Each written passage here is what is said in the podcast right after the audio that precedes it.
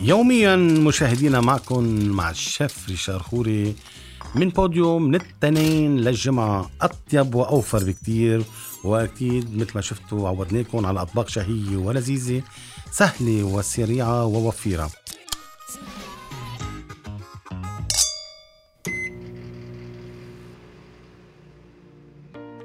اليوم نحن رح بيكون في عنا مكونات بطاطا مطحونة مع الخضار. يعني اليوم بدل ما نجيب بطاطا سوفلي باللحمة رح نعملها بالخضار. أول شيء أوفر أطيب صحية وشهية.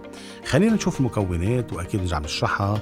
الشرح الطويل الممل ونعطيكم أفكار ودايما تستفيدوا منها ويكون كل شيء غير شكل.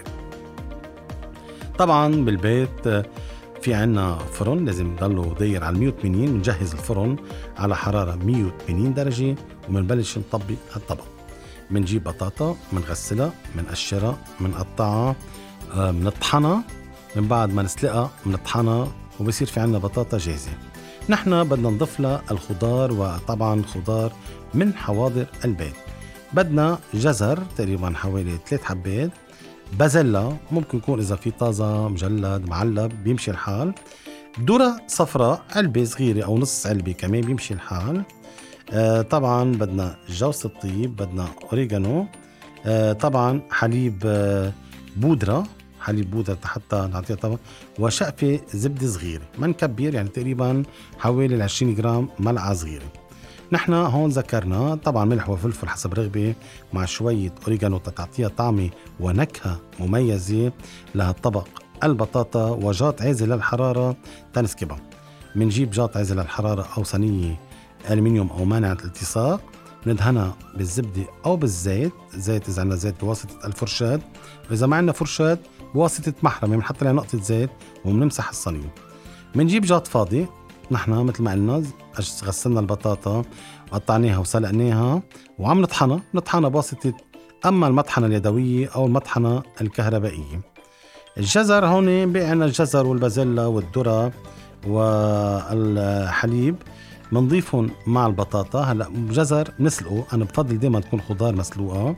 الذرة ما بده سلق جزر بنقطعه بنسلقه بنصفيه وبنضيف مع البطاطا بنضيف البازيلا بنضيف مع الذرة الصفراء وكمان بنضيف آه، حليب البودرة مع الخلطة لأن البطاطا بس نطحنها بتكون بعدها طرية فبس نحط لها الحليب تعمل تكاثف بالطعمة بدل ما نجيب كريمة ما رح نستعمل الكريمة اليوم. الكريمة غالية جدا.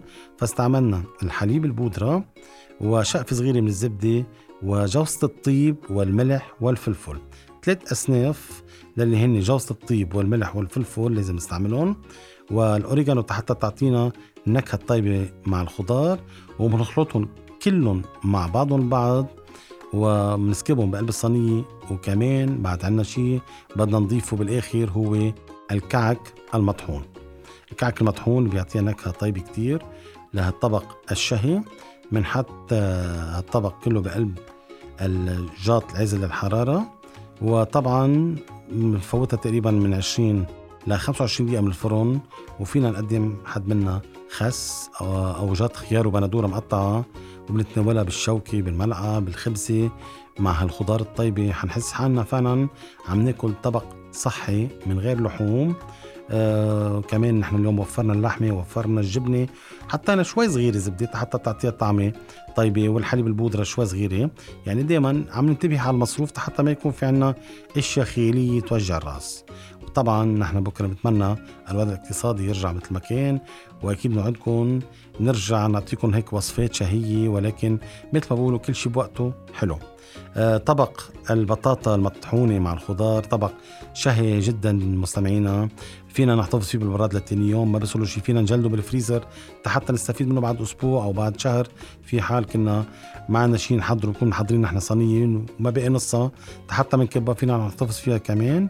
وأكيد بتكون مثل ما شفتوا هالطبق شهي تلذذتوا فيه مع السلطة مع الخس مع الكبيس. اللي بدكم اياه بنقول دايما ألف صحتين.